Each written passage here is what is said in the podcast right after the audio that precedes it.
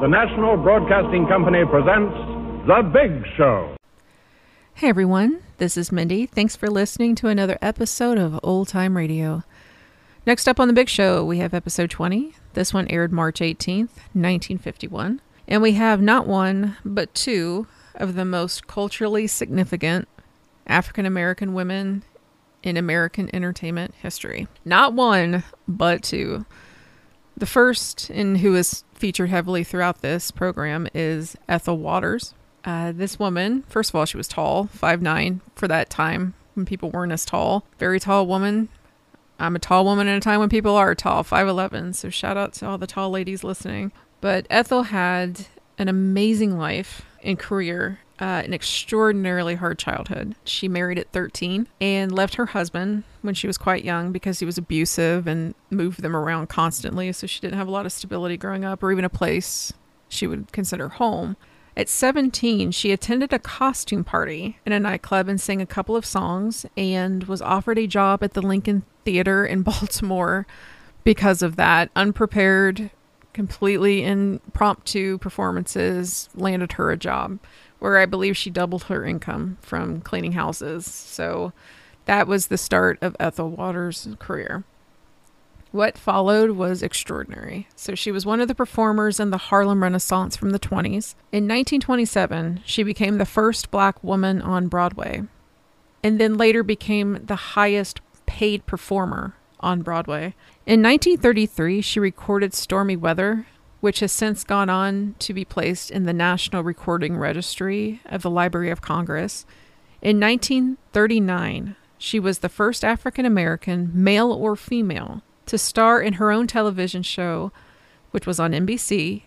She was the first African American to be on television at all, it is believed. 1949, she's only the second black woman nominated for an Academy Award for the film Pinky. In 1950, she again stars in her own television series on ABC. It's called Beulah. 1962, nominated for an Emmy for the show Route 66. And in her final years, she actually became quite religious and toured frequently with Billy Graham on his famed crusades, which put her in the gospel and Christian music halls of fame and was so iconic. She had a commemorative stamp made of her in 1994. that is quite a journey. Uh, and there's so much more in between all of those highlights. Uh, but she's really, really one of the most significant African American entertainers in American history. Followed by yet another one, Ella Fitzgerald. Sadly, this is the only time she's here, and she's not featured quite as heavily as Ethel Waters was. But Ella Fitzgerald, I believe we still all know she's the first lady of song, queen of jazz, Lady Ella, pick your nickname. She had multiple. At this point in her career, she had already recorded seven songs with the Ink Spots. Four of them were number one hits. And probably the ones most familiar would be I'm Making Believe and Into Each Life Some Rain Must Fall. She was obviously known for swing, known for scat. She's already famous here. She's already got success. Um, people will know who she is in 1951. But the majority of her career that we all kind of know now comes in the following decades. So her recordings with Louis Armstrong, Duke Ellington, that comes later. Movie appearances are picking up in the 50s for her. Ella will go on to make multiple television appearances throughout the 60s. She records music pretty much up until she dies in 1996. Like she really was a lifelong performer. Her career ended up in 13 Grammys and a Lifetime Achievement Award in 1967. She was the very first African American female to win in the inaugural Grammys, which was in 1958, Kennedy Center for the Performing Arts Medal of Honor, National Medal of Art, NAACP's inaugural President's Award, Presidential Medal of Freedom, etc., etc. It goes on and on for Ella Fitzgerald. So those are our two icons here. But then we have somebody else that needs to be noted Eddie Fisher. This is his only appearance on the big show, and they make reference that he's leaving for the army. By 1951, Eddie's only about two years into his career, but he was an instant sensation and success on Eddie Cantor's show. And so 1951's here, He's huge. He's, you know, already just exploding. He gets drafted by the Army, like so many of them did. And uh, it's 1951. He gets sent to Fort Hood, Texas for basic training. He does serve a year in Korea. From 52 to 53, he's the official vocal soloist for the U.S. Army Band, which is assigned at Fort Myer in Washington, D.C., so a safe location. But it's a short stint in the Army, discharged in 1953, and he picks up right where he left off. He serves his country and has almost no damage to his career. He served his time there and served us a second time by fathering Carrie Fisher, Princess Leia. So we thank him for his service in that as well. And that came from his marriage to Debbie Reynolds. And I think we all know Eddie Fisher became a tabloid sensation because he left Debbie Reynolds for Elizabeth Taylor and that whole thing. But here he's uh, that was before all of that. He's just brand new, just a baby in his career at this point, about to be shipped off to service country. So this is one of those times where the program reaches just even higher than we're used to hearing in terms of the caliber of talent. From March 18th, 1951, this is the super duper wow big show. You're about to be entertained by some of the biggest names in show business. For the next hour and 30 minutes, this program will present in person such bright stars as Fred Allen, Phil Baker, Johnny Burke, Eddie Cantor, Eddie Fisher, Ella Fitzgerald, Portland Hoffa, Jan Peerce, and Ethel Waters. Meredith Willson. And my name, darlings, is Tallulah Bankhead.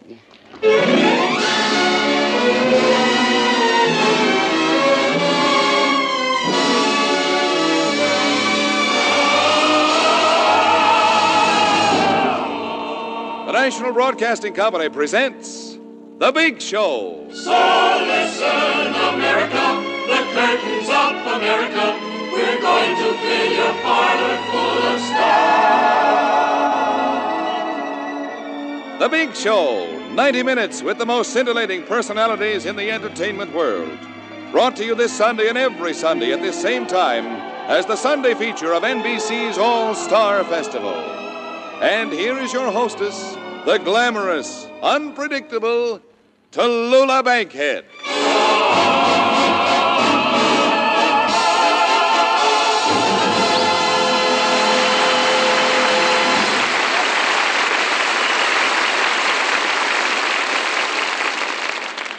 Well, darlings, it's amazing how the big show has caught the fancy of everyone, including even the youngsters. The other day, I was walking in the park and I overheard two darling little children. Oh, they look so beautiful in their neat little outfits. And one said to the other, Let's play Tallulah Bankhead. and the other one said, All right, I'll be Tallulah and you be Bankhead. oh, they were the cutest little boys I ever saw. and then they started playing. One of them said to the other, Well, sir, Miss Bankhead, now don't tell me you're only eight years old. You've already got your second teeth. And the other one said, My first teeth fell out because I ate too much candy and cake and ice cream and sugar donuts. And the first one said, Oh, aren't you sweet? well, after about an hour and a half of this, one of the boys picked up a baseball bat and started hitting the other little boy over the head. Well, I rushed in and said, What are you doing, darling? What are you doing? And the child said, Nothing. I'm just ringing his chimes. well, if that's playing Tallulah Bankhead. Well, it's all your own fault, Tallulah. What do you mean, my fault, Eddie Cantor?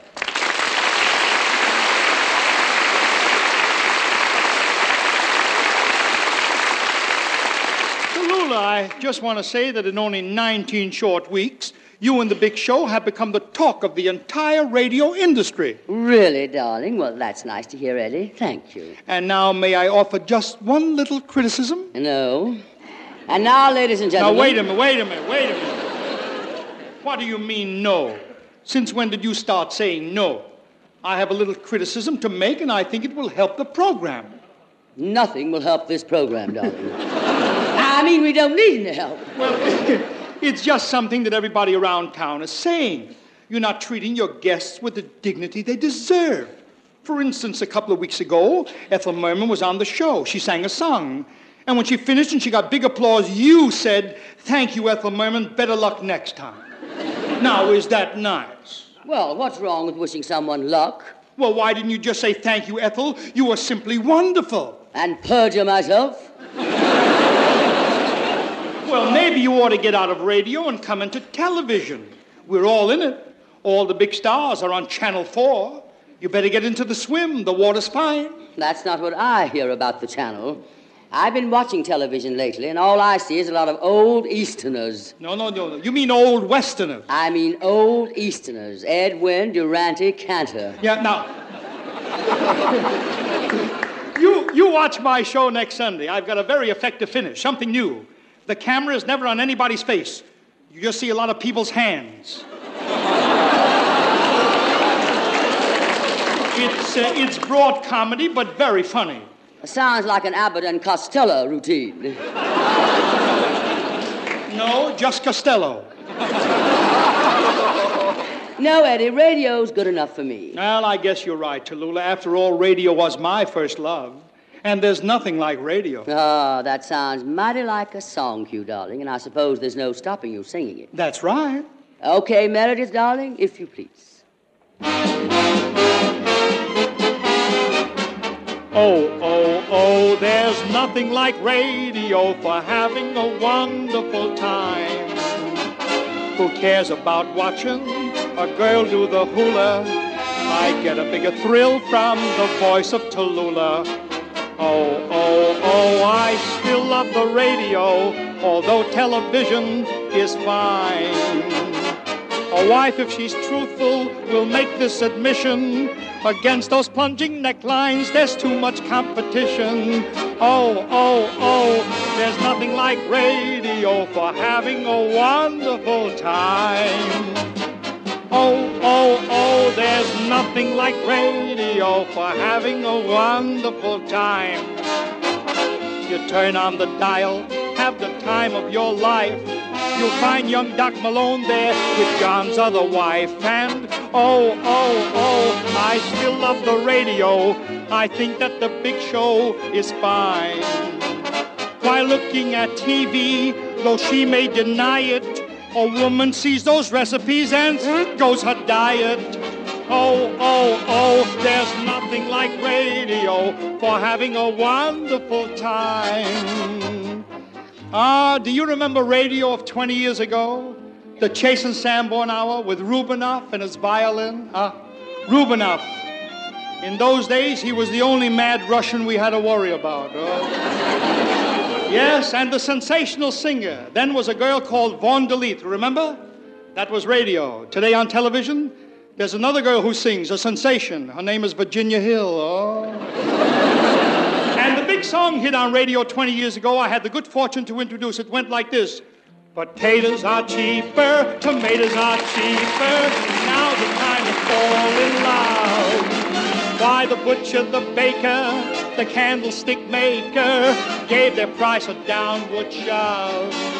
Grab yourself someone to fry your eggs and bacon too. She can live just like a queen on what you're making. You'll find in sunshine or trouble, you're better off double. Now's the time to fall in love. Oh, oh, oh, I still love the radio. Tallulah is really divine. Next Sunday on TV for Colgate I'll be playing. And when you see this face of mine, I'm sure you'll be saying, Oh, oh, oh, there's nothing like radio for having a wonderful time.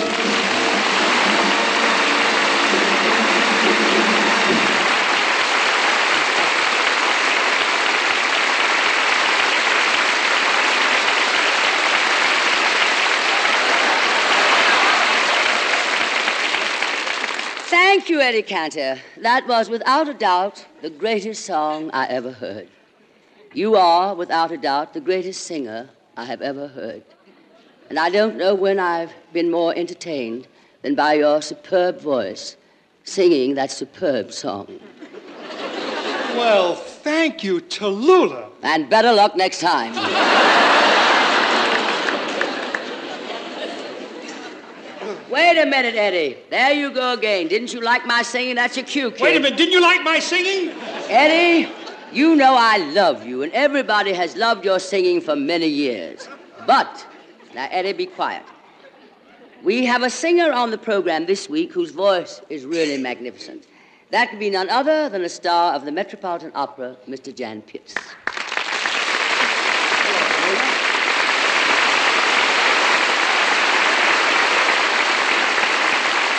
Jan, darling, I was delightfully surprised when they told me you were going to be a guest on our program tonight. And I am delighted myself because I've just recorded for RCA Victor a song which was composed by Meredith Willson. Oh, really, darling? What, what, what, what song is that? May the good Lord bless you and keep you. Oh, our closing signature. You know, we've had thousands of letters asking us to have someone sing May the Good Lord Bless and Keep You as a solo, uh, quite aside from splitting up among the cast at the end of the show. Would you sing it for us now, Jan? I'd be glad to. And this will add to its effectiveness. I'll sing it with you. How's that?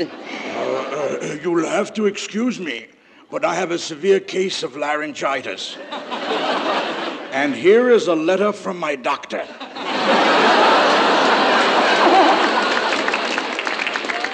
I can't sing the song with you because it might tend to incriminate me.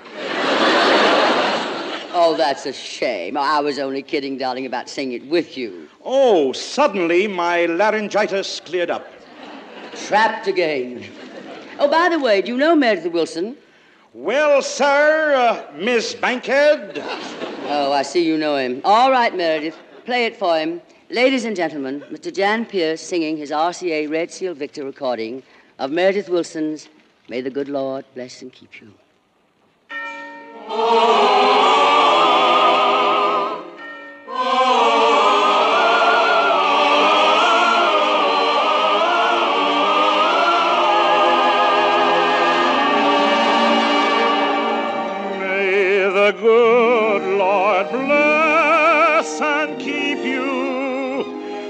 whether near or far away. May you find that long awaited golden day today. May your troubles all be small ones and your fortune ten times ten. The good Lord bless and keep you till we meet again. May you walk with sunlight shining and a bluebird in every tree. May there be a silver back of every cloud you see. Fill your dreams with sweet tomorrows. Never mind what might have been. May the good Lord bless and keep you till we meet again. May the good Lord bless and keep you till we meet, till we meet again.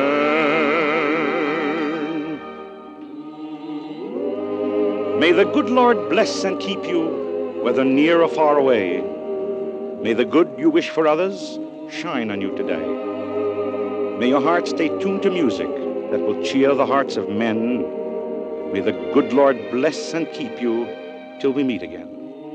May you long recall the rainbows, then you'll soon forget the rain. May the warm and tender memories be the ones that will remain.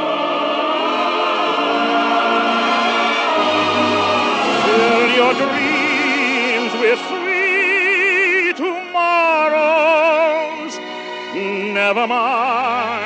What might have been. May the good Lord bless and keep you till we meet again.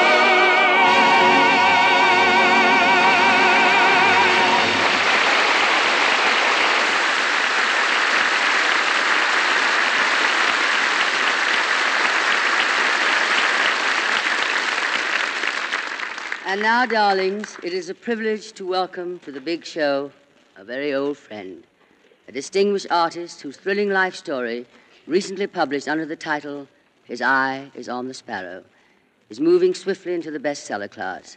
Our eyes are on, our hearts open to Miss Ethel Waters.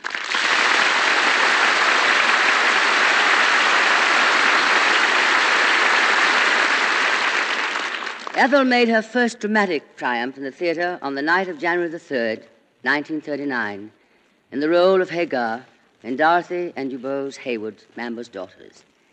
Ethel recreates now one of the most moving scenes from that play. Here is Ethel Waters in Mamba's Daughters. Oh Lord, sound the trump of the judgment.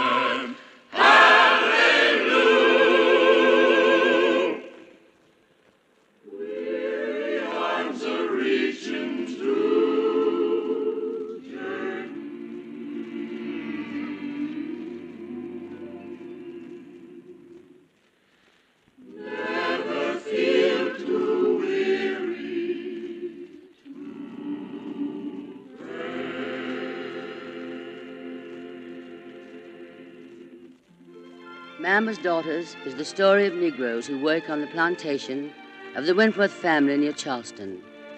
A story of Mamba, her daughter Hagar, and Lissa, her granddaughter. It is the story of Big Hagar, whose great love of Lissa has made her sacrifice her own life that her daughter can be spared the fate of Mamba's daughter and win recognition for the gifts God gave them both. Our scene opens upon the eve of Lissa's triumph her debut in our own radio program from New York.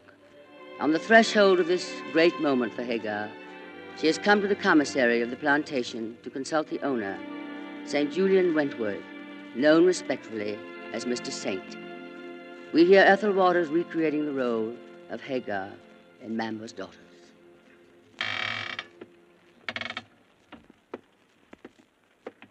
Why, Hagar, not at prayer meeting? No, sir, Mr. Saint. Lissa's singing night on radio. This big night. You ain't here? Oh, this is the night. Well, I meant to hear that myself. Maybe I'll get to Charleston in time for the last part of it. You want to hear it over my radio? If you please, sir. Is it time? It begin nine o'clock. In twelve, thirteen minutes. Well, this is the big night, isn't it, Hagar? The night you planned and worked for all these years. That's the truth, Mr. Saint. Your daughter's a star now. Isn't it about time for you to stop working so hard and go back to town and live with Mamba? Oh, Mr. Saint, I be a field hand so long I done clean forget City Way. and if I ain't working hard like the other people is, I got too much time for Tink. And like Mal has said, the good Lord ain't mean for me, Tink. Tell me the truth, Hagar. After the way you and Mamba slaved for her, doesn't that girl of yours send you any money? There never was a gal do better by she man, Grandma. Why, that little gal can't send enough. Just a month before last, she sent me one thousand dollars. Hagar, you and I have always been friends. I know what you buy. You're living on less than any hand on the plantation, doing the work of two men. Why don't you tell me the truth? But it's the truth, Mr. Saint. Here, this letter come five day ago. This what she put in 'em. Read 'em. Count 'em. Ten ten dollar bills, a hundred dollars. Well, for heaven's sake, Hagar, buy yourself some food and some new clothes. You used to be always admiring the new dresses in this store when you couldn't afford them. Now you can afford them, you're always in rags. Uh, Well, Mr. Saint, I in very great trouble. bad news in that letter, Hagar? I ain't know, sir. Can't read 'em. You want me to read it to you? If you please, sir. Listen, no, I can't read 'em. She always send letter to Ma. Ma get Gardenia read 'em for we. But this time she say it for me, not for Ma. And I ain't know what it say. You had it five days? I asked Willie Mae to read 'em for me. But, well, you'll see, sir. Dearest Mother, get someone you can trust to read this letter to you. It's just for you, not for Grandma. That what Willie Mae say. And I think it's something special, so I'd take 'em away from she. You trust me, don't you, Hagar? Sure, I trust you, Mr. Saint. Mother dear, after the way you and Grandma have worked for me, it would break my heart to have you think me ungrateful. It's been the dream of my life to give you everything you could want, but how can you want so much? In the last four months, I have sent. Better not read 'em, Mr. Saint. Oh, who is to read it, Hagar? Excuse me, sir. I have sent Grandma $3,000. I thought you would consider that a fortune, but every letter asks for more. There must be something Grandma is not telling me. I'm wondering if she has made up her mind to collect all my money and put it up for my old age. If so, she is wrong. They are trying to put me across as a big star, and that costs money. They want me to be seen in gorgeous clothes and live in a fine apartment. Mother, dear, try to persuade Grandma to live on what you have for a few months. Then I can send more. Don't forget to be listening to me next Wednesday night. I'm putting in some spending money just for you. Your devoted daughter, Lissa. Well, Uh, you don't want to tell me anything? better give me a letter, Mr. Saint. Is Mamba banking the money? Oh, yes, sir. She think Lissa spend 'em too fast. She put 'em in bank for she. Why do you say you trust me? Mr. Saint, I lay my life in your hand for safekeeping, but my Lissa, she all I got. I'd like to help. Well, I'll turn on the radio for you. What, what do you do with the money, Hagar? I give 'em to Gilly Bluton Gilly Bluton, why? to, to keep he dirty, rotten mouth from opening. He's been blackmailing you? You've been paying him not to tell something? Yes, sir. What? About Lissa, baby. Lissa had a baby? Yes. Where is it? Mr. Saint, I tell you the God truth. I do everything to save that baby. Me and Mad do everything. We know how, man know how to catch baby. And that baby ain't died because everything ain't done for him. It died because when Lissa carried him, she grieved, fret, won't eat. So when that baby born, he's so puny, he only live an hour. But we do every God thing to save him. I swear we do, Mr. Saint. Lissa had a baby and Gilly Bluton's the father? Well, how could such a thing happen? My Lissa, she's good. But one night, she go to dance with Gardenia. Gilly Bluton follow. She never drink liquor for, and she, You've been paying him to keep his mouth shut? he say it very strange about how come that baby dying so secret. He say the police want to know about how come that baby died. How long has this been going on? Well, he start come around. Soon as he find out Lissa got fine job singing on radio, he say give him thousand dollar. He won't say nothing nobody. We give him. He come back and say give him another thousand. We give him. He say he ain't come back no more. We think he ain't come back no more, but he always come back. Hagar, why didn't you come to me before? How many of your friends out here have doctors when their babies are born? They have midwives. And if Mamba's been acting as a midwife, why, Gilly Bluton would have had better sense than to have even made the charge. He was just taking you for a ride. Uh, you mean we ain't got to give him all that money? Certainly not. At least, suppose you tell me just what happened. Well, s just after after Gilly, Yes, I understand. we sent Lissa to New York. Teacher write back and say she gonna be fine singer. Then my Lissa find out she gonna have baby. She ain't one folks in New York know. So man bring 'em back to Charleston. She hide in Mamba room till time come. Then Mary brings she down here to Viney Cabin. The baby born down here in Viney Cabin. Mary gonna raise it, but it ain't live.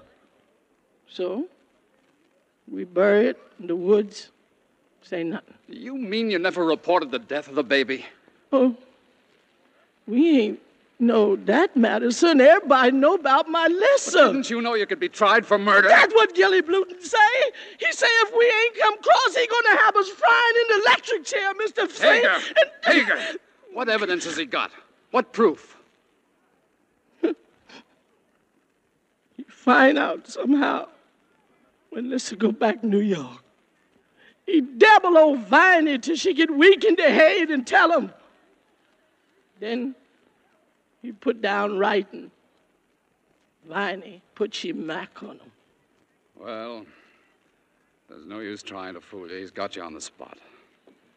Well, hello, it's past time. We're missing the great moment. We, we'd better turn on the radio. Way down south, my mother is listening to me tonight.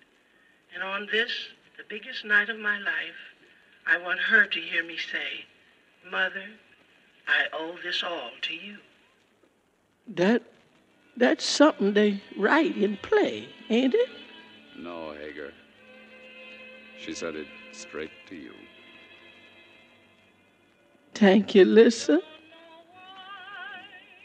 That mighty sweet of you, baby. stormy weather. Since my man and I ain't together, keeps raining all the Hagar, don't worry over Gilly too much. There must be some way to stop his mouth. We'll have to think hard. Yes, sir. We got to find way keep him mouth shut. Well, good night, Hagar. Yes, Lock sir. up when the concert's over. Yes, sir. Gilly Bluton, mm. listen. Got find way keep him mouth shut. I find way keep him mouth shut. When he went away, the blues walked in and met me. If he stayed, Oh, Lord, sound the trump of the judgment.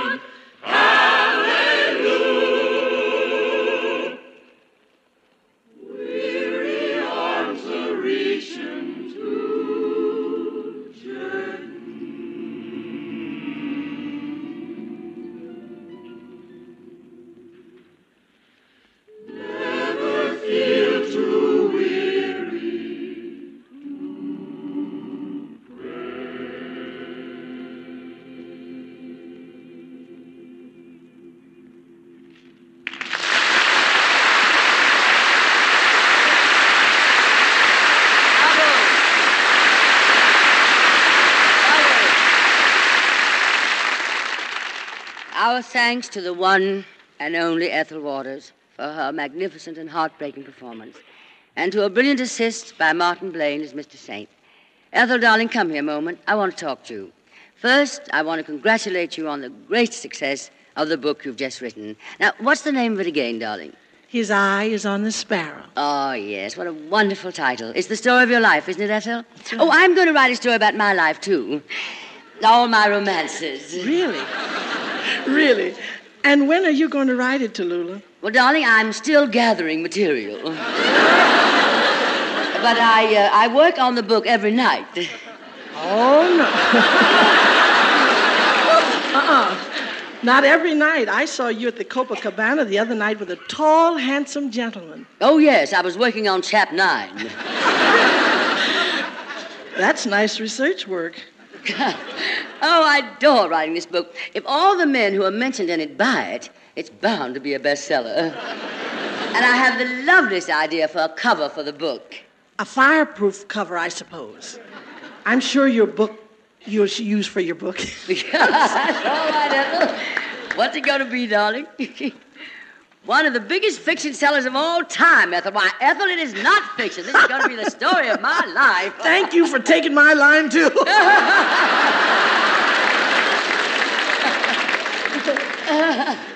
I know, but who's going to believe it? I got a big thrill out of seeing my book in the stores all over the country. Oh, darling, that must be quite a thrill. And I'm going to travel, too, all over the United States and see my book on sale in every city in the country. Of course, I never go to Boston anyway. And then when they sell it to the movies, you'll get another thrill. yes, Ethel, and this time, when they make a story all about me, I'll play it myself.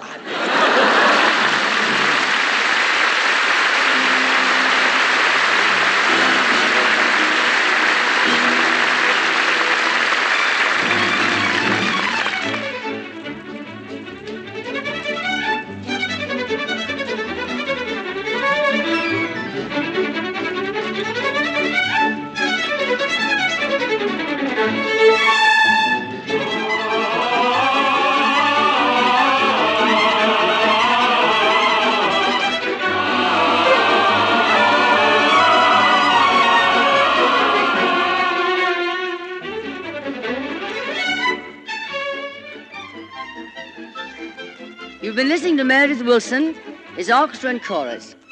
I take just a moment before we continue to say that this is NBC, the National Broadcasting Company.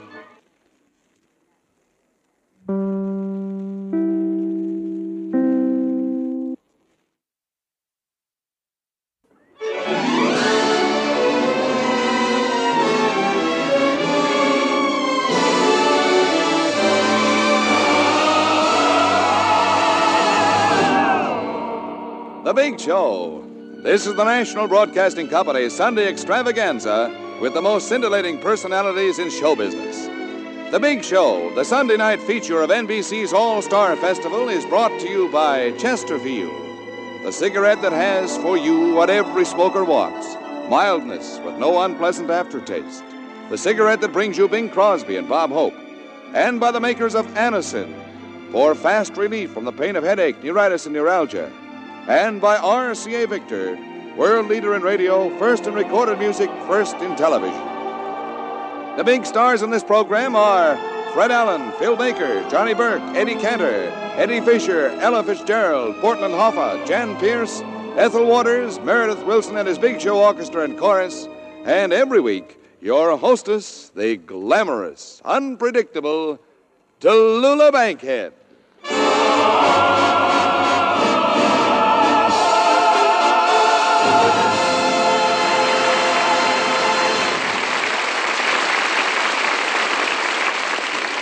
Well, darlings, you'd be amazed at the petty jealousies which spring up when we bring together a lot of stars to do the big show. Of course, this isn't true of all stars, only those in the theater, motion pictures, radio, and television. to say nothing of that new medium, investigation. now, for instance, on this week's program, we have two grown up men who have done nothing but quarrel like, well, like two grown up women. I take it that you are referring to me, Miss T. Brockman Bankhead. Yes, you, Fred Allen.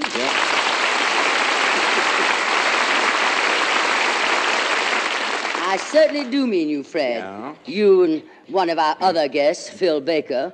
Now, what could you possibly hold against Phil? Well, a gun would be nice. or possibly a hot shish kebab.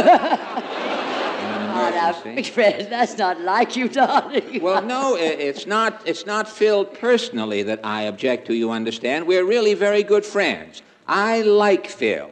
I don't care what anybody says, and they are saying it, Tallulah. But you see, I used to have a program on radio, and I was going along nicely with a high Hooper rating, a crew haircut, and all of that. Until one day, somebody put a quiz show on another network opposite my program. And in one season, my rating dropped to nothing, and I became quite ill. I developed what is known as hoopertension. Yes, but that wasn't Phil's quiz show. That was another one. Are you against all quiz shows? Now, only those that people win money on.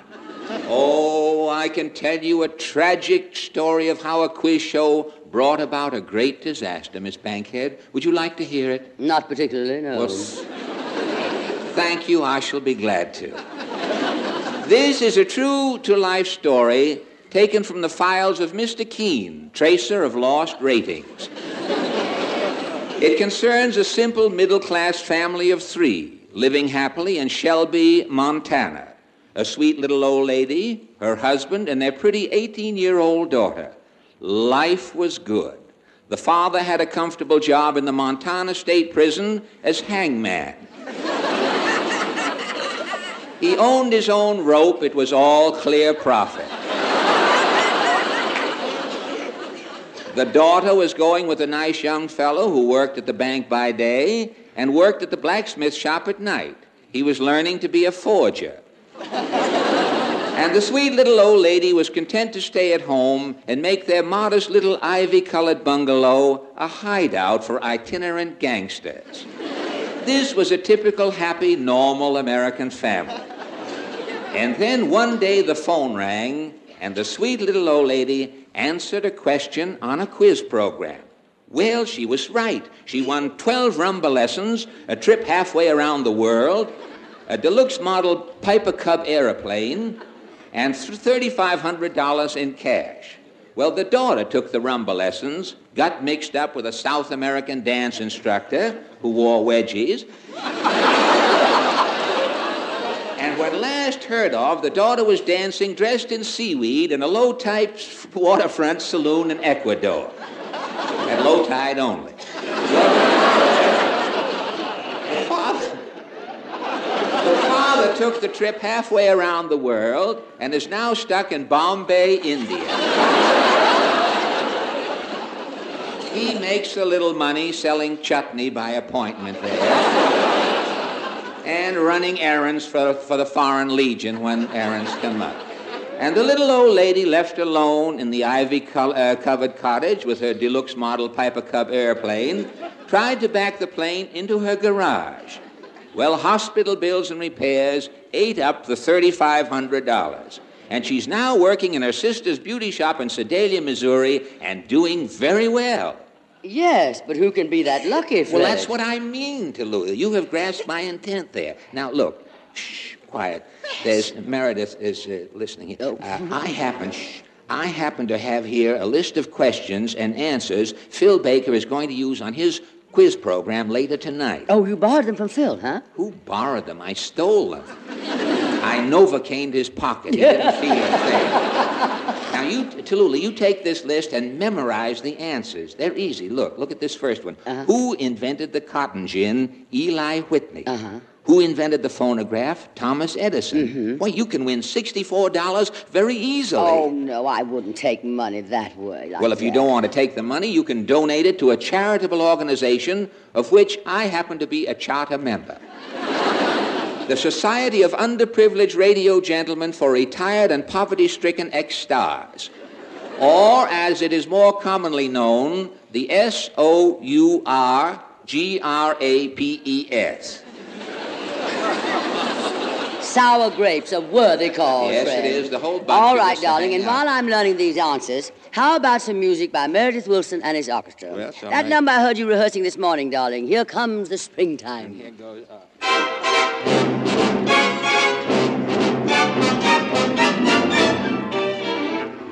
comes the springtime and there goes my heart. Totally, idly, heady. All my resistance is falling apart. Totally, idly, hey. Sweet evening breeze, go away if you please.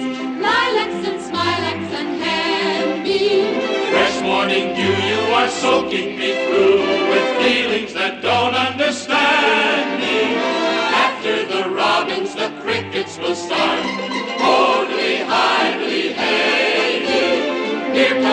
springtime and there goes my heart.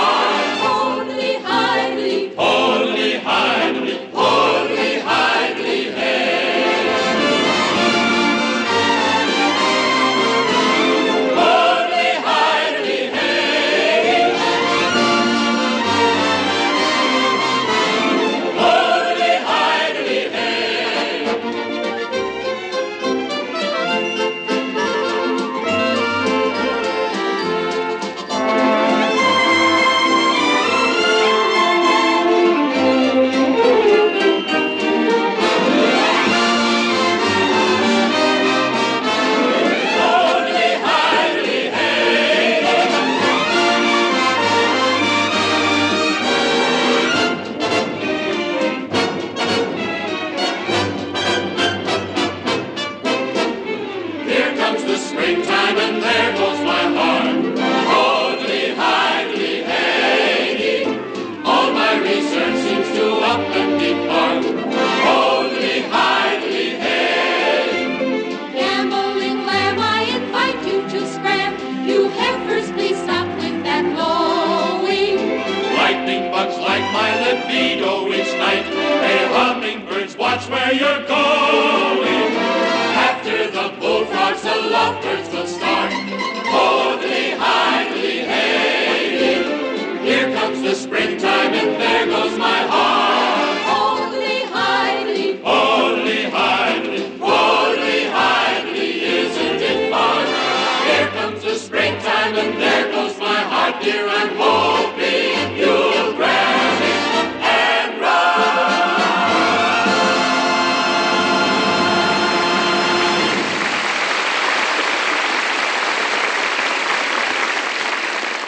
Here comes the springtime, and if spring comes, can Hope and Crosby be far behind? Here they are, Bob and Bing. Say, Bing, you got a minute? Oh, sure, Bob. I got all the time in the world. Don't tell me you own that, too. Oh, never mind that stuff. Get to work with it. Okay, folks, Better Tasting Chesterfield is the only cigarette that combines for you mildness with no unpleasant aftertaste. And you can prove that yourself. Just make our mildness test. Buy Chesterfields, then open them and enjoy that milder, mellow aroma. Now light one up, and you'll know Chesterfield's milder because it smokes milder. And Chesterfield leaves no unpleasant aftertaste. That fact has been confirmed by the country's first and only cigarette taste panel. Yes, mildness and no unpleasant aftertaste are what you and I and every smoker wants. Hurry up, Dad. Here comes the music. Chesterfield, Chesterfield always takes first place.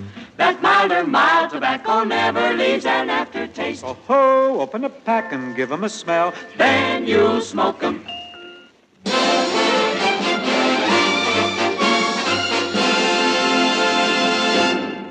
Now let me see. Now let me see if I've learned these answers. Who invented the cotton gin? Eli Whitney. Who invented the phonograph? Thomas Edison. Hello, Tallulah. Oh, why- oh, hello, Phil Baker. oh, I was uh, I was just thinking about you. You have a quiz program on NBC right now, haven't you, darling? That's right. Tonight at 10 o'clock, the $64 question program. Oh, I'd give anything to be on that program. Really? Well, I have the questions right here with me. Would you like to be a contestant? Uh, this is too easy. Okay, here we go. And here is our first contestant for tonight. Madam, would you step a little closer, please? Uh, what is your name? Eli Whitney. What? Uh, what was the question again? I simply asked, what is your name? Oh, my name. My name is Tallulah Bankhead. Well, there's a lot of folks here tonight from Tallulah Bankhead. Tell me, Miss Bankhead, where are you from? Where am I from? Yeah. Well, originally I'm from Alabama, but I just been to Mexico City visiting with some friends. And you see, we all been up to Sun Valley on our way over to Paris and San Francisco. Well, and these friends of mine from Chicago, they invited me to come here on to New York. And I've been visiting here with some fellas from Washington, D.C. Well, that's over the hill. Here we go. Uh, you mean uh, Washington TV, don't you? Oh, I don't know anything about those things. If you say so, I guess it's so, but I just don't know anything. you want to try for the $64 question? No, I don't know anything about money.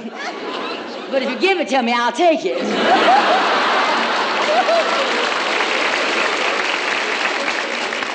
All right, let's get to the first question. For one dollar, who invented the cotton gin? Eli Whitney. Correct. You win one dollar. Now, do you want to take the dollar and quit and go on up to Sun Valley and have a big party, or do you want to try it for two? Oh, it was a good tip. I'll try for it. Okay, here's the question. Who invented Thomas Edison. Correct. Wait a minute. I haven't even asked you the question yet. How did you know the answer? I told you I get good tips. a friend of mine gave me that tip. Yeah, what's his name? Oh, a fella I met when I was in Boston. A fella named Fred Allen. Oh, Bugsy Allen. Yeah, I know him. His name is Fred. Now, Phil, please. Now, why don't you try to get along with Fred? You know he's just a little sensitive about quiz shows. What did I do? I walked in here this morning and all I said was, How are you, Fred? Oh, is that all you said? That's all. How are you? He answered fine and I gave him a dollar. Well, I, I, I don't understand why I should get mad at that. There must have been something else. What else did he say? Not much. After that, I just said, How are you doing on television? He said, Fine, so I took the dollar back. Well, darling, you have a habit of carrying that too far. I mean, now, my last birthday, did you have to send me $64? Well, I'm sorry, Tallulah. That's as high as we go. Now, let's get to the jackpot question. Phil, would you mind playing something on that accordion you seem to have dragged along with you? Something, shall we say, like uh, Stardust, darling?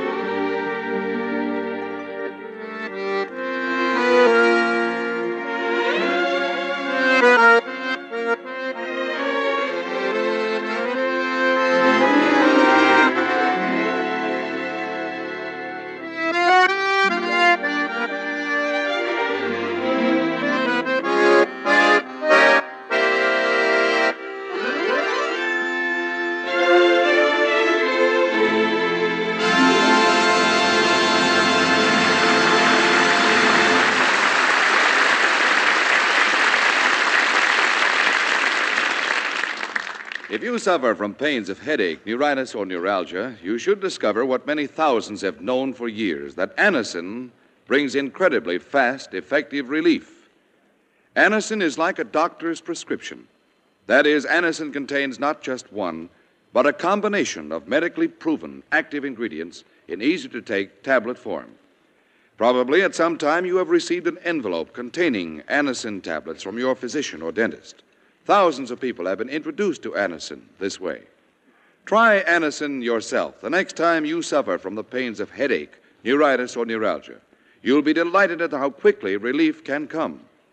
Anacin is spelled A N A C I N. Your druggist has Anacin in handy boxes of 12 and 30 tablets and economical family sized bottles of 50 and 100 for your medicine cabinet. Ask for Anacin today.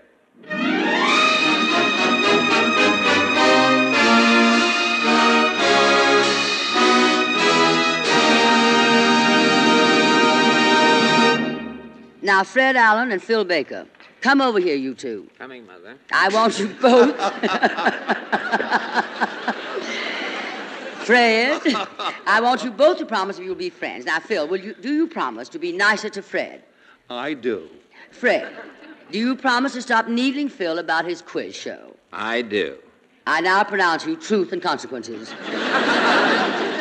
Fred, now that we're friends, tell me, what exactly have you got against quiz shows? Well, I'm not against all of the quiz shows, Phil. I was watching a quiz show on television all last week that was really different. What quiz show was that? The bookmaker meets the critics. Oh, that show. That's the only quiz show where if the contestant doesn't answer the question, he gets the big prize. Ten years. That's why it's sponsored by Time. They give it to you. Yes, and the jackpot is life.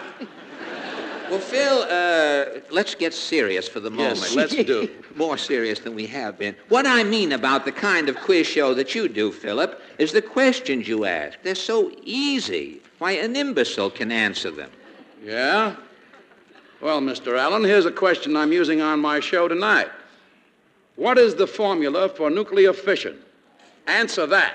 Well, it so happens that I am not an imbecile. Oh, you just saw that other quiz shows are so popular, and that quiz show you were doing on television wasn't popular. I never did a quiz show on television. So why did everybody go around saying, Did you see the Fred Allen show? What is it? Uh, look, I was only on television long enough for people to say, What was it? Don't talk to me about my quiz show, Well, Fred Allen. I remember you from vaudeville. I caught you in Toledo one day. When you finished your act, there wasn't a sound of applause, and some woman in the audience started spanking her baby, and you went out and stole three bows. That's the first bow you took in months because I heard your spine snap. Now, wait a minute. Let me. Phil, stop that. Now, I caught you in vaudeville, too, Mr. Baker. You and that Wurlitzer lavalier you had. Gentlemen, please. I remember your act distinctly. You had three midgets in your act. You had to have somebody in the act you could look down on, and you had three midgets. And when you laid off, you were too cheap to feed them. You shaved the midgets, put talcum powder on them, and put the midgets in an orphan asylum until you got another job. Oh. That's how I Fred, stop that. here. Uh, maybe I can help you out, Miss I doubt it. Bankhead. Colin Hoffa, you're just in time. Colin, darling, I'm having so much trouble with these two men. Yes, I heard it. Fred, don't talk like that to Phil. Phil, that's more than he ever did to theaters. Now, listen, Allen. I don't want to insult an old man. If you'd have been in vaudeville a year sooner, you'd have been a monkey act. Now, wait a minute, wait a minute. You with that stomach Steinway that you All carry. right. Fred, now stop that! Wait a minute, wait a Never minute. heard Yes, stomach Steinway, too. Want Remember to play what- on words. There's the Steinway. Fred, Oh, I excuse me. Fred, Yeah. remember what I told you. At a time like this, consum- contemplate. Oh, yeah. You put a nest. Who ever heard of a nest and contemplate?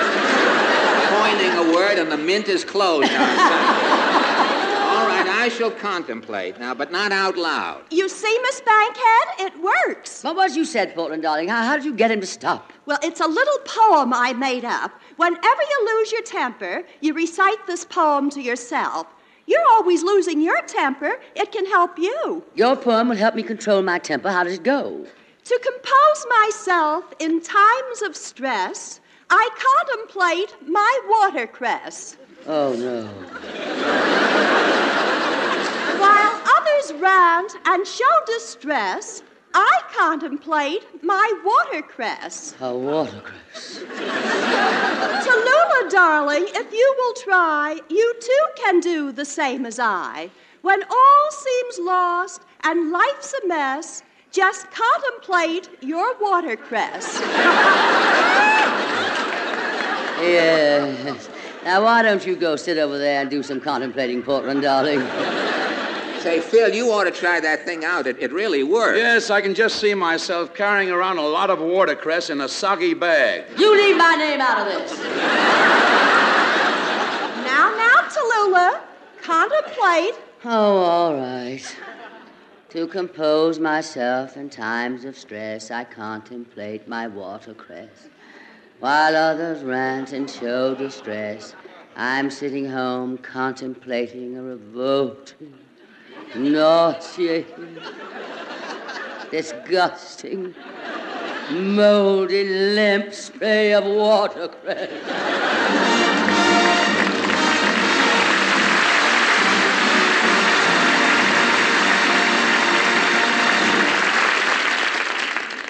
Here's a word from RCA Victor. Friends, if you study the room you're in right now, you'll realize that you can't buy furnishings piece by piece without the final picture in mind. It's that way when you buy television, too. Now, here's how to get the most out of your television dollar. Consider the complete home entertainment picture radio and records, as well as TV. Instead of having many instruments scattered about, why not settle for one fine cabinet that costs less and contains your complete home entertainment needs? Such a one cabinet combination is the RCA Victor Rutland. Open the doors of the Rutland's 18th century cabinet, and you'll find 17 inch million proof television with its clear, steady pictures, AM and FM radio, and the Victrola 45 record changer, as well as a changer for 78 and 33 and a third speeds. Yes, so many more families are becoming television owners this week. If you're one of them, remember to see and listen to the exciting new Rutland at your RCA Victor dealers.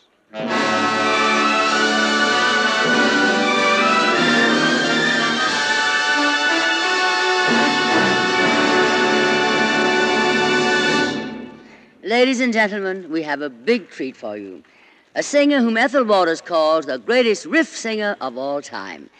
She certainly has become one of America's most favorite song stylists. Her name, need I tell you, is Ella Fitzgerald. Her song.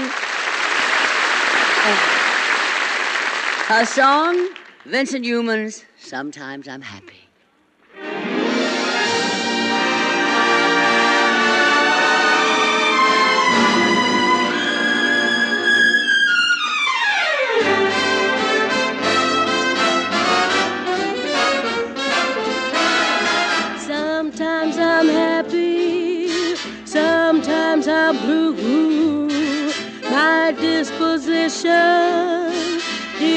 On you.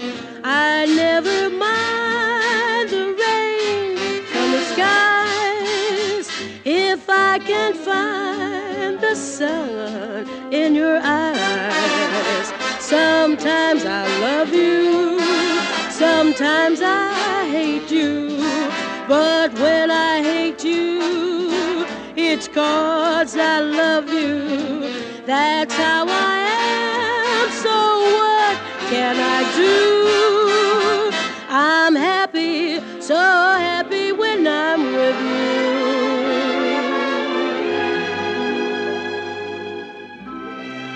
Sometimes I'm happy.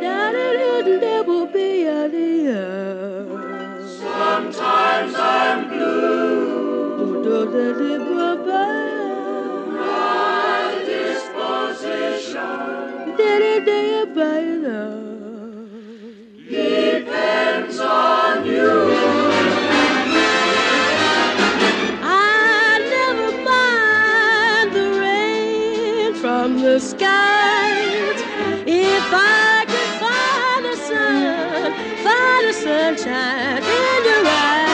Sometimes I love you, sometimes I hate you. But when I it's cause I love you. That's how I am. So what can I do? I'm happy,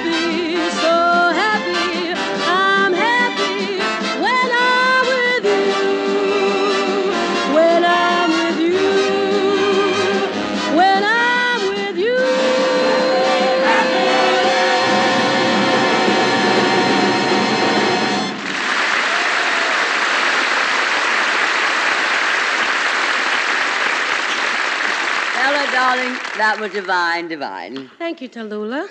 They tell me you're a singer now, too. Well, I don't like to miss it, but I'm glad you did. of course, you and I don't sing the same way. Well, I'm glad you mentioned that. Well, darling, I'd like to make a recording of Sometimes I'm Happy instead of just singing Give My Regards to Broadway. All the time. I could do a good job of it, too. Sometimes I'm happy, sometimes I'm blue. My disposition depends on you. Tallulah, the words are different, but the melody lingers on. Well, thank you, Ella, darling. Well, let's linger a moment now before we go on with the rest of our show. When we're going to hear Ethel Waters sing, to say nothing of Eddie Fisher, and we have Johnny Burke coming up, and Eddie Cantor and Fred Allen and the whole cast will be back. But first, Ed Herlihy wants to say. This portion of the program has been brought to you by Chesterfield, the cigarette that has for you what every smoker wants mildness with no unpleasant aftertaste. The best cigarette for you to smoke. By the makers of Anacin for fast relief from the pain of headache, neuritis, and neuralgia. And by RCA Victor, world leader in radio, first in recorded music, first in television. And now, Tallulah, if you ring your chimes. Thank you, Ed. This, darlings, is NBC, the National Broadcasting Company.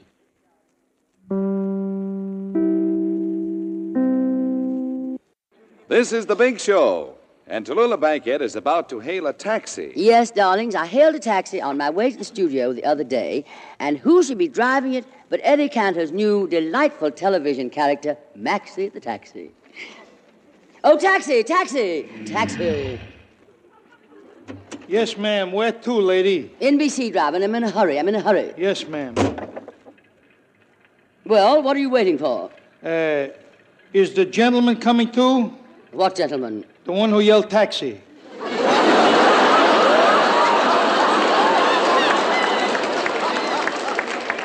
That was I. Oh. Oh, I had a cold myself last week. Say, lady, you know something? You're familiar. Yes, I am. I think I seen you before. Look, driver, I wish you'd hurry. If I don't get rehearsals on time, my producer will be furious. Your producers, that's your boss. My boss? Darling, I have no boss. I do exactly as I please. Then what's your hurry? That producer will fire me. Don't you worry, lady. Maxie the taxi will get you there on time. What did I do with that radio script? I simply must study my lines. Oh, here it is, here it is, here it is. You know, lady, it's a funny thing about life. Oh, dear, he's one of those drivers. what about life? Did you ever get the feeling you met somebody before? No, but I'm getting the feeling I never want to meet somebody again. You still look familiar. Well, naturally. You see, I'm Miss Bankhead. Bankhead? Bankhead? Say, you're not Nellie Bankhead. Who? Nellie Bankhead, about 10 years ago over New Jersey, the dame who hacked the guy up with a saw. Was he a radio producer? No. Then it wasn't I. Uh, Look, darling, let me put your mind to rest where it belongs. There is only one Bankhead, that's Tallulah, and I'm it. Tallulah Bankhead.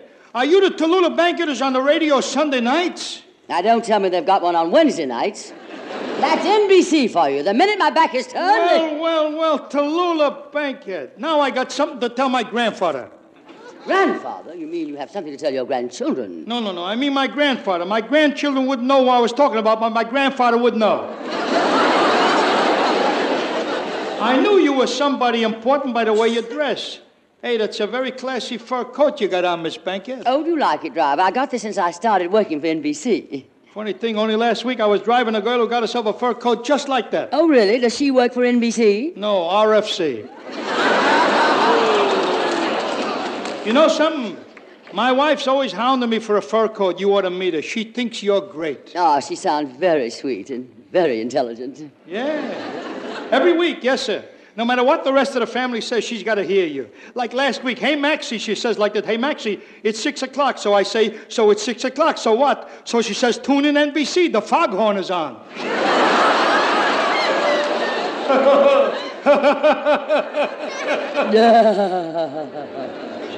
oh, she's a great little kid of the wife. Always listens to the radio. Do you listen much, Miss Bankhead? I can't, you see, when I'm on the air. Naturally, I can't listen to myself. And when I'm off the air, what is there to listen to? Thank you, darlings. Uh, do I sound conceited? Why, not at all. You believe you're good, so you should keep right on believing. It's all right. Well, of course, people say I am conceited, but it's really sheer nonsense. If they really understood me, they'd realize that I'm twice as good as I think I am. By the way, Miss Bankhead, who you got on the show this week? Oh, well, now, let me see. There's uh, Jan Peerce, Ella Fitzgerald, Eddie Fisher, Ethel Waters, Meredith Willson, Phil Baker, Fred Allen, Portland Hoffa, Johnny Burke, and oh, yes, Eddie Cantor. Eddie Cantor. Now, he's good. You think so? Why, you don't? He should be driving a taxicab. That's what I keep telling my brother-in-law. What a no-goodnik. Eddie Cantor? No, no, my brother-in-law. Oh, what a character he is. When he suddenly appears at a house, nobody ever says, look who dropped in. It's always, look who broke out. You know what I mean? ah, but that's life. That's what I always say. Is that what you always say? Yep. How clever of you. now, I want to study this script. Um, uh, well, darlings, I simply must tell you what happened to me this week. Well, Now, darling, you simply- take meat. Oh, no. What about meat? Who can afford it? The prices these days. Let me ask you a question, Miss Bankhead. What do you got in your refrigerator at home? Oh, the usual tomato juice, Worcestershire sauce, Tabasco. Have you got any idea what that stuff costs? It's terrible. Uh, let me ask you a question. But why am I telling you all this? There goes my question. You know what prices are. You're a housewife. Take, for example, when you get up early in the morning and go shopping at the supermarket. When I get up when and go where? Just look at the prices. Then add up what it costs for one meal at home. For instance, when did you cook your last meal at home? Well, now let me see. Mrs. O'Leary and I were out getting some eggs, and the cow kicked over the lamp. Well, I get it from this remark. You do very little cooking at home. It must be rather lonely living alone. What are you driving at? Well, I've been hearing this uh, Judy Holliday something on your show. You know, talking about marriage. Well? You are single, I take it? I am. Why? Nobody would take it. oh, wait a minute, driver. Wait a minute. You just passed 50th Street. Oh, I'm sorry. Forgive me. We'll have to go to the 49th Street entrance. At 50th Street is a sign bearing the warning, no left turn. There's also an officer of the law to add meaning to the sign. Well, this is a free country. We're all equals. You tell him I'm Tallulah Bankhead, and I demand to be let through. Please, take my word. Any other time, any other place in America, yes. But at 50th Street, where the sign says no left turn, and the policeman is leaning on the sign, believe me, there is no free speech. well, here we are, lady, NBC. Now, what do I owe you, driver? Miss Pankhead, you owe me nothing. Well, thank you. However, the meter you owe 95 cents. Uh, well, here's a dollar. Keep the change. It figures. well, it's been a pleasure talking to you, Miss Bankhead. Thank you. And take my word for it, you're doing wonderful on the radio, especially for a girl who is only in her early 20s. Only in my. Oh, darling. I don't believe I gave you a tip. Believe me, you didn't. Well, here. Uh, here, darling. Here's five dollars. Five bucks. Five bucks. Gee, thank you. Thank you very oh, much. Oh, don't mention. Good night, darling. Good night. How do you like that? Five bucks just for saying she is in her early 20s? Of course, where I'm going for making a statement like that, what good is paper money?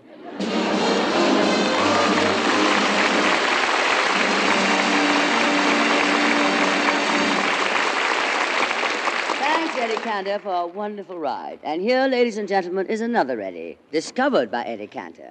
A thrilling, new, young singing talent who leaves in a few short weeks for the Army. Eddie Fisher sings Bring Back the Thrill.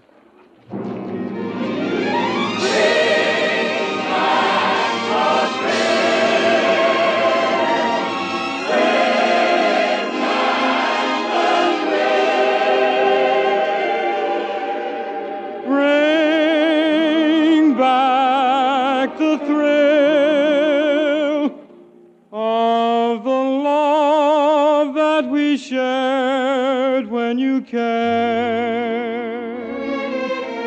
When hand in hand, I thought you, only you'd understand. Bring back the thrill of the wonderful life that we planned.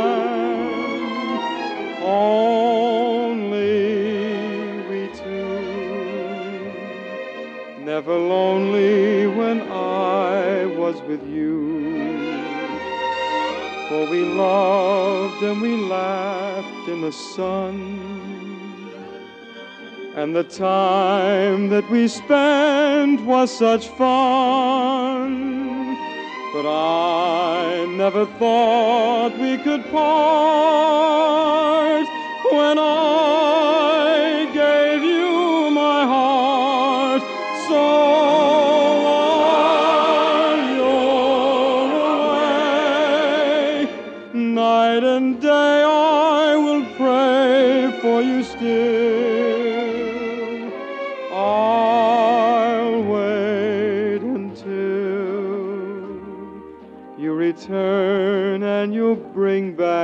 thrill.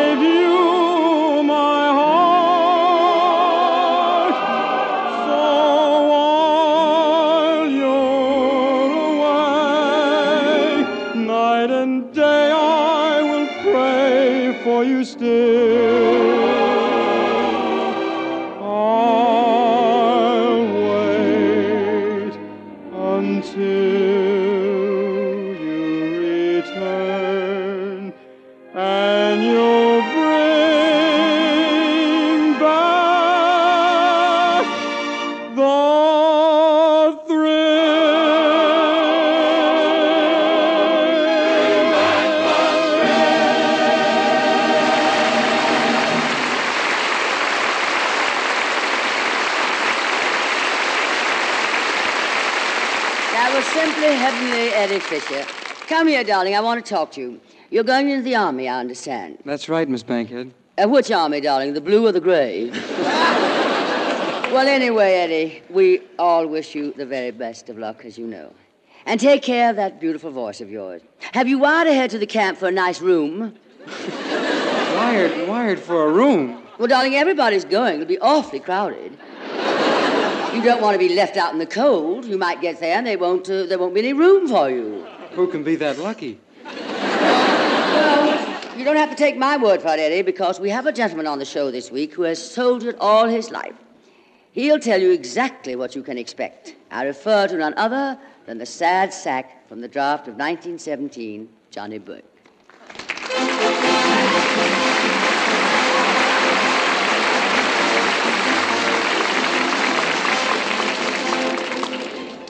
Miss Bankhead, this will give you an idea how much the Army improved after they got me out of it. when they called me down to the draft board to volunteer, it, it was supposed to be selective service, just like this last time. Selective nothing, they took everybody. if you could see lightning and hear thunder, you were in. The line outside the place was so long, I thought before they could reach my turn, the war'd be over. First time I ever saw a line where everybody was willing for you to get in front. When I went inside, I knew everybody in the place. The man sitting at the desk that had charge of the draft board used to be our garbage collector. He looked at me, he says, Are you John Burke? I says, Yes, sir. He says, What's your name? I said, August Schultz. He's, Are you alien? I said, No, I feel all right. He's answered the question, August, where were you born? I said, I was born in, in Toluca. He says, When? I said, During a lull in the conversation. He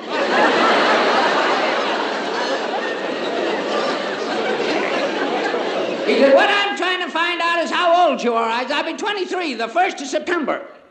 He's the 1st of September, you'll be in France. That'll be the last of August.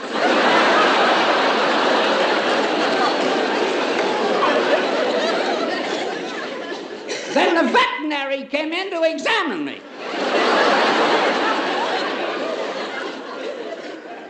He said, You ever have typhoid fever, measles, or mumps? I said, No, sir. He said, Do you take fits? I said, Only when I drink toilet water.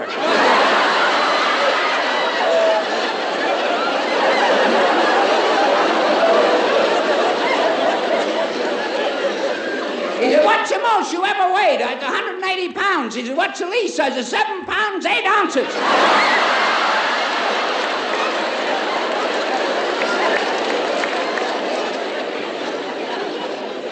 Did anybody in your family suffer from insanity? I said, No, they all seem to enjoy it.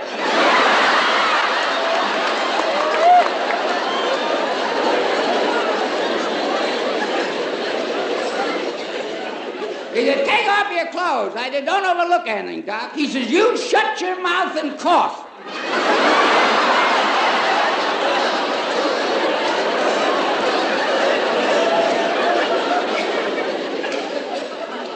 I coughed and he wrote down rheumatism. I sneezed and he wrote floating kidneys. Worked on me about an hour. Finally, I says, How do I stand, Doc? He says, That's what surprises me.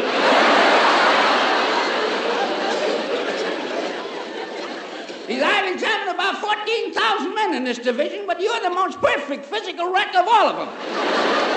And he handed me a Class 1A card. Weeks later, I arrived at Camp Dix. I wish you see the barracks they put me in. Instead of screens on the window, they had chicken wire. The only insects it kept out was buzzards and eagles.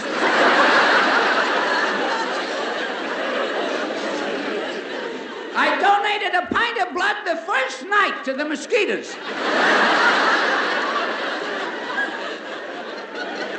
Next morning, I woke up starved. I said to a fellow I could eat a horse. He says, You came to the right place.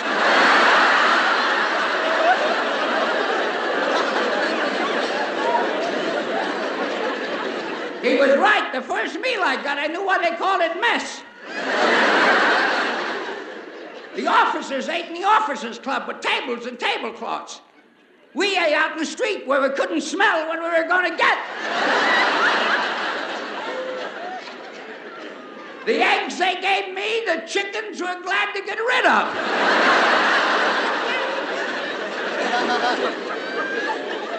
I started to eat a bowl of rice pudding and two raisins walked out.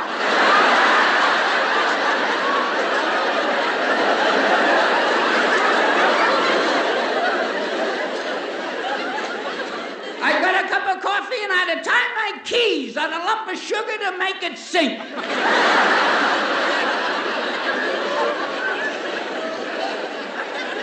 I took one sip and I put the rest in my fountain pen. Every day was some kind of inspection. One morning, five below zero, they called us all outside for underwear inspection. you talk about scenery.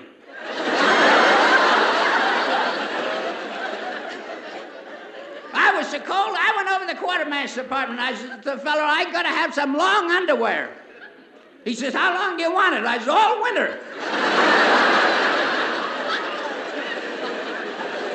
He gave me a union suit that'd fit Joe Louis three times. The tailboard hung down like a trailer. when they lined us up, the captain looked at the back of the line. He hollered, Burke, stand up. I am standing up. It's the underwear that's sitting down.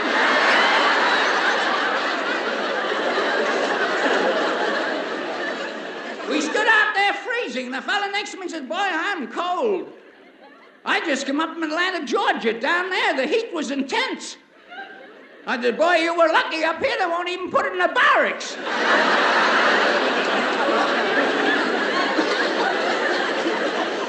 I was so cold that I got a big quart of whiskey and a fellow named Jones, and I drank it. When it was finished, I saw something wrong with Jones. I went down to the doctor. The doctor, you better come up and see Jonesy. I think he's going blind. He said, What happened? I, said, well, we drank a quart of whiskey. He said, Does he see any pink elephants running around the floor? I said, No, that's the trouble. They're there, but he don't see them.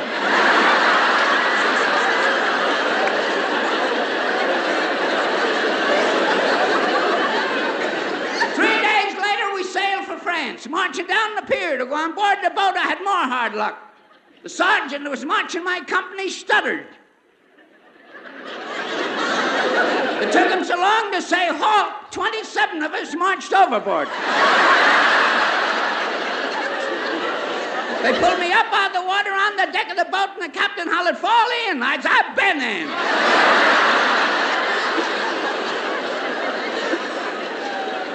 I was out on that boat 12 days, 12 days seasick, 12 days leaning over the rail, everything coming up and nothing going down. One morning early, just at daybreak, I felt terrible. I was leaning extra far. And right in the middle of one of my best leans, the captain of the boat come up, hit me on the back, and says, What company are you in? I said, I'm by myself. Said, Don't get perturbed. What I want to find out is the brigadier up yet. I said, If I swallowed it, it's up.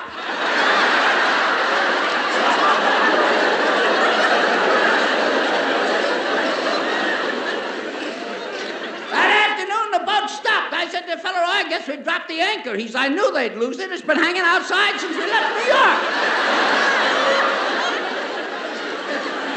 Another fellow rushed up to me and said, Get in the lifeboats, quick, we're torpedoed, we're sinking. The lifeboat I got in upset as it hit the water. The only ones left in it was the second lieutenant and me. Right away, started giving me orders. He could reach over there, and the boys come up, grab him by the hair of the head, and pull him out of the water into the boat. Well, I was doing it, and one fella came up bald headed. He hollered, Help me. I says, You go down and come up right.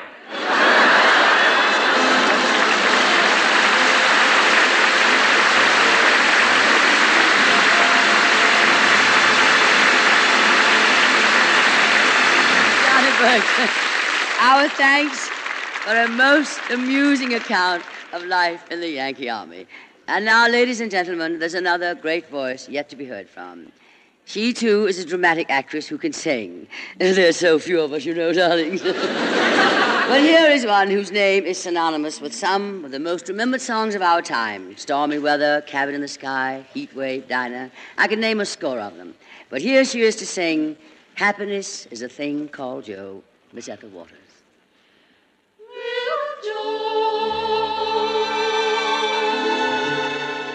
Little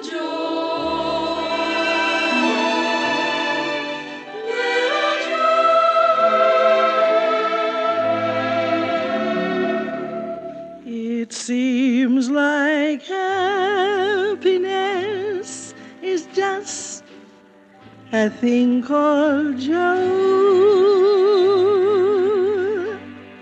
He has a smile that makes the lilac wanna grow. He has a way that makes the angels heave a sigh when they know little Joe is passing by. Sometimes the cabin's gloomy and the table's bare. But when he kisses me,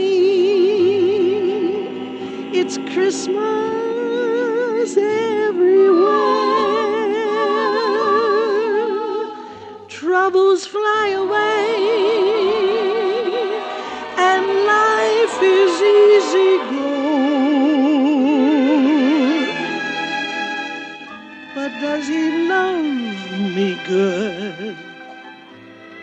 That's all I want to know. Because my happiness is just a thing called joy.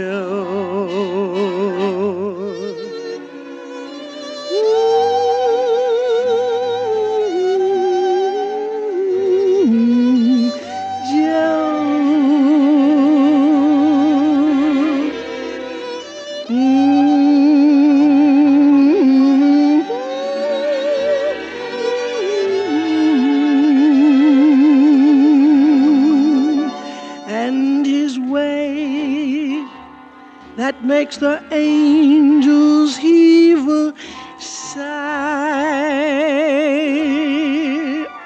when they know my little Joe is passing by.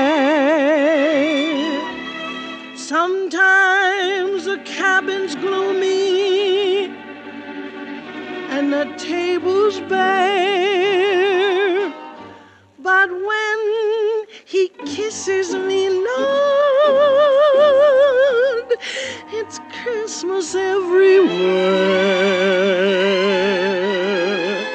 Troubles fly away and life is easy go. But does he love me good? That's all I want to know.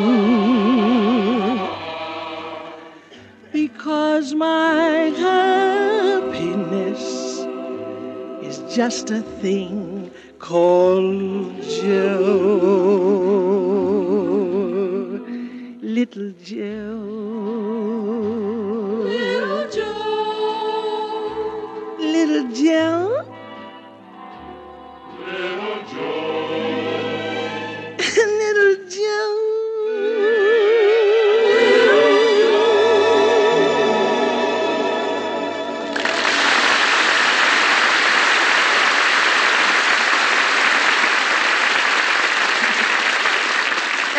Darling, there's nothing can follow a song from you. Thanks, Tallulah. And if that's the case, I guess I'll be going now. Wait a minute, Ethel. I'll go with you. All right, Ella. Oh, are you ladies leaving? I thought the three of us might sit around a while and sing some songs to each other. Oh, Jan Peerce, how about you joining our little trio? Be glad to. Three chicks and a cluck. Well, good night, Tallulah. Oh, Fred, you going? Did you enjoy being with us? And when are you coming back? Oh, questions, questions, all the time questions. Now, Fred, remember. Well, all right, Portland. Let's go home and contemplate some watermelon, Fritchie. Miss Bankhead, I want to thank you for having me on your show. Oh, Eddie Fisher, best wishes for you in the Army. And when you get there, darling, be sure to tell them that I said to make you a captain. A captain? You have to start out as a private and, and work your way up. It Goes private, corporal, sergeant, lieutenant, captain, major, colonel, general, and civilian. Well, you be sure to go right to the top, Eddie. Godspeed, darling. So long, Tillo. I've got to rush over and do my $64 question show. So nice to have had you here, Phil. I may say success agrees with you. You seem to have filled out quite a bit. Oh, that's not me. I'm wearing my accordion under my coat. What's your excuse? Uh, Isn't he sound? Oh, Eddie Cat, are you leaving too? Uh, yes, and please no remarks about my weight. Oh, I wouldn't think of it, darling. You've always kept your figure, haven't you, Eddie? Jealous? Oh, no, no, no. It has always uh, been a wonder to me how you do it. How much do you weigh? I weighed myself just last night. I weigh 142. Stripped? Oh, no, the drugstore was too crowded. Good night, Tallulah. Good night, Johnny Burks, darling. Thanks so much for your wonderful stories about the Army. Thank you. Well, darlings, that's all the time we have tonight. But if you're with us again next week, you're going to hear Don Cornell, Jimmy Durante, Rex Harrison, Judy Holliday, Carmen Miranda, Lilli Palmer, and others, and of course our very own Meredith Willson and the Big Show Orchestra and Chorus. And until then, may the good Lord bless and keep you, whether near or far away. Ella. May you find that long awaited golden day today, Phil. May your troubles all be small ones, and your fortune ten times ten. Fred? May the good Lord bless and keep you till we meet again. Portland.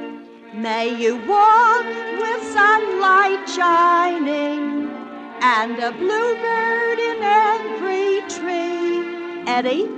May there be a silver lining back of every cloud you see. Ethel?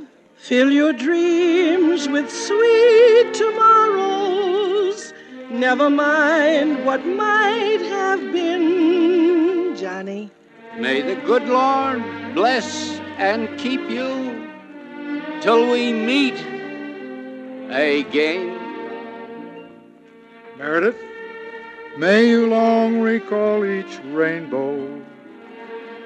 Then you'll soon forget the rain. Eddie Fisher, may the warm and tender memories be the ones that will remain.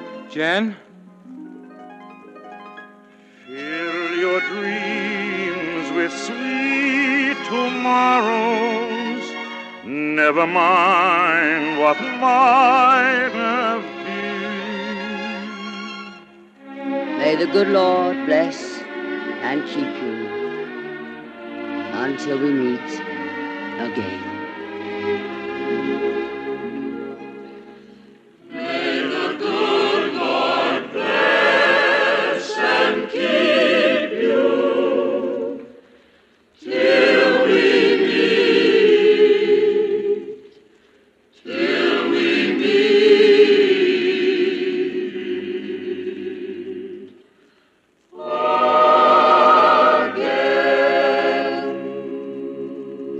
Night, darlings, and Godspeed to our armed forces all over the world who hear these broadcasts each week.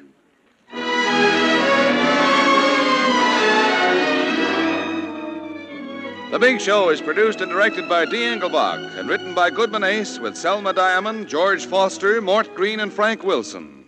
This is Ed Herlihy speaking.